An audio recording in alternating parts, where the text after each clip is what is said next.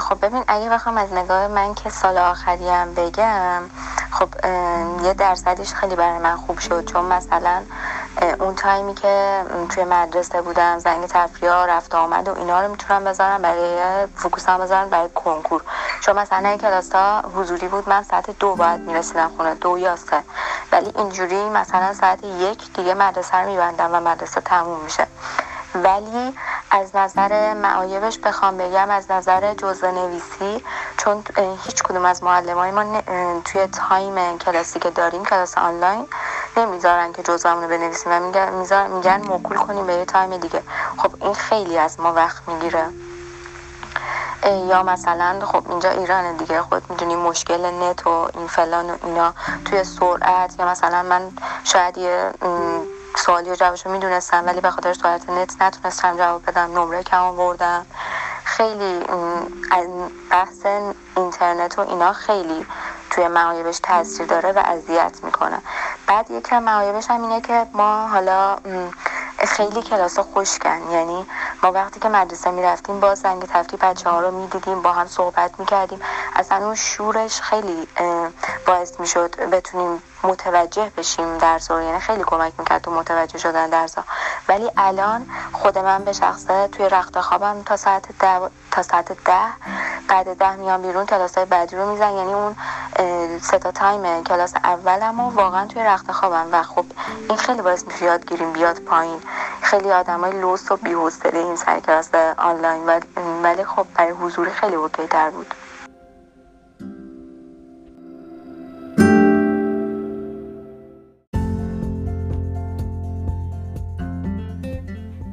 بعد یکی از مزایاش هم اینه که یکی از مزایاش که خیلی خوبه اینه که معلمامون استادامون وقتی برامون یه درس توضیح میدن اون توی گروهمون میمونه و خب تو می‌تونی هر وقت هر زمانی که دیدی مشکل داری یا مثلا یادت رفت بری اون تدریس رو ببینی و خب دوباره همه چی انگار دوباره سر کلاسی همون روز اول دیگه انگار همیشه معلم دم دستته که بهش میگی آره اینا رو بهم توضیح بده. این خیلی خوبه.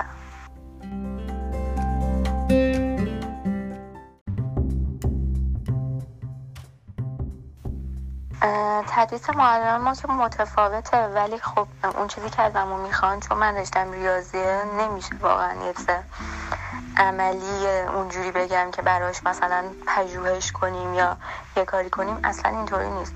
مثلا معلمات تدریسشون فرق داره. بعضیا مطالب رو میفرستن میرن. بعضیا مطالب رو تو تایم کلاس میفرستن. خیلی با همون گفتگو می‌کنن. مثلا یه حالت چجوری بگم پرسش و پاسخ می‌کنن.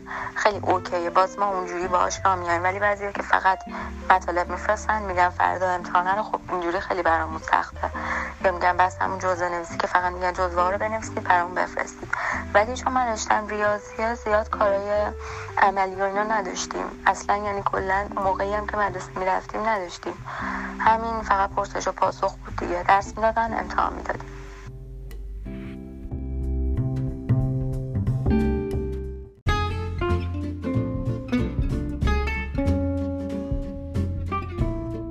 خب من چون ریاضیم ولی می‌خوام کنکور هنر بدم کلا درسای تخصصی گذاشتم کنار.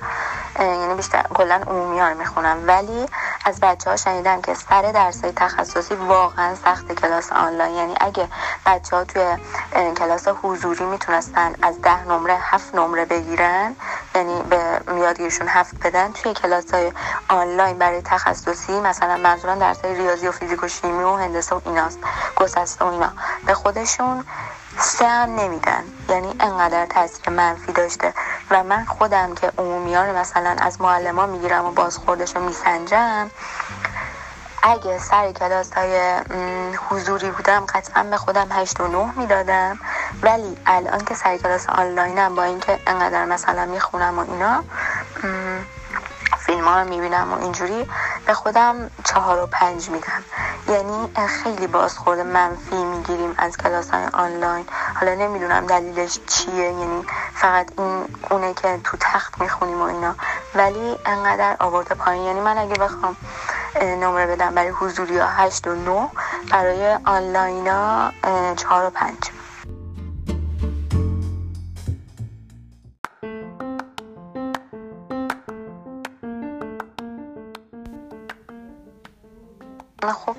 سال شاید یکم مشکل داشتیم با بعضی از معلمامون چون معلمان ما بیشتر بلدن مثلا دیگه مدرک کامپیوتر و ایناشون رو دارن ولی الان هیچ مشکلی نداریم. یعنی معلمان خیلی اوکی خیلی بلدن.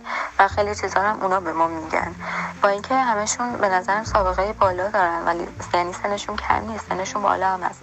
ولی خب حالا نمی‌دونم از خانوادهشون می‌پرسن بچه هاشون می‌پرسن یا چیه. ولی خیلی خوب اوکی هندل می‌کنن قشنگ.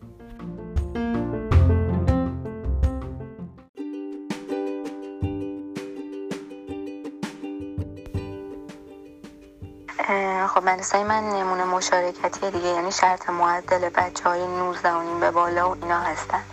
و خب ما براش هزینه میدیم. یعنی اینطور نیستش که مثل غیر انتفاعی یا 20 میلیون بگیرن ولی دولتی دولتی هم نیست. یعنی من امسال فکر کنم حالا چون آنلاین بود 800 دینا دادیم فکر کنم. نمونه مشارکتی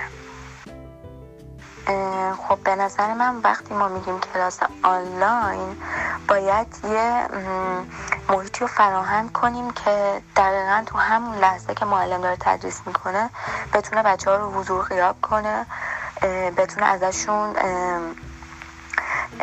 پاسخ بخواد پرسش و پاسخ کنه. ولی شاید درسته میگن یه نرم افزاره برای تدریس آنلاین ولی به نظر من آنلاین نیست. یعنی معلم نمی‌تونه متوجه بشه بچه همون لحظه داره گوش می‌کنه یا voice رو رد می‌کنه یا فیلم رو رد می‌کنه. مثلا Adobe Connect نمی‌دونم اسمشو درست گفتم یا نه. معلم فیزیک ما چند بار رفت اونجا خب اونجا اوکی بود ولی به خاطر سرعت نت نمی‌تونستیم اونجا بمونیم. ولی من بازخورد اونجا رو خیلی بیشتر دوست داشتم. یعنی اونجا خیلی خوب بود. معلم همون لحظه تدریس می‌کرد و تو مجبور بودی. چون همون لحظه ازت سوال می‌پرسید. و نمی‌تونستیم هیچ از بچه ها به هم برسونیم. تو مجبور بودی به مطالبی که داره برات چجوری شهر میده مجبور بودی که گوش کنی به اون مطالبا و نمی‌تونستی از زیرش در بری. پس خیلی توی یادگیری تاثیر می‌ذاره. ولی برنامه شاد به نظر من یه برنامه حالت آفلاینه یعنی معلم می‌ذاره و میره. دیگه حضورم همون اول می‌ذاره و تو می‌تونی بری بخوابی واقعا. من خودم از نرم افزار شاد استفاده می‌کنم چون استدلالم میگه که وقتی برای معلما شاد فریه و هزینه نداره باید برای ما بچه هم هزینه نداشته باشه. چون مثلا من الان 800 هزار تومن برای مدرسه میدم باید اگه بخوام تو تلگرام بخونم یا توی واتساپ بخونم باید هزینه نت اونجا هم بدم. چون مثلا شاد نصف هزینه نداره ولی خب نمی‌تونم نمی‌تونم به خودم بقبولونم که برای این تدریس با این کیفیت بخوام هم هزینه مدرسه بدم هم هزینه اینترنت رو بدم.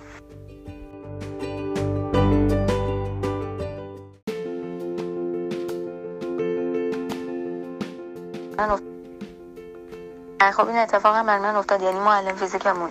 حضور رو توی شات میذاشت ادامه درس رو می‌برد توی تلگرام. و خب من بهش گفتم گفتم تا وقتی که رایگان نشه حداقل حداقل حداقل تا وقتی که فیلترینگ رو بر ندارن. یعنی این خیلی ببخشید پررویه که تو یه app ی رو فیلتر کنی بعد بیای بگی که آره بچه های کلاس منم بیان برن اونجا.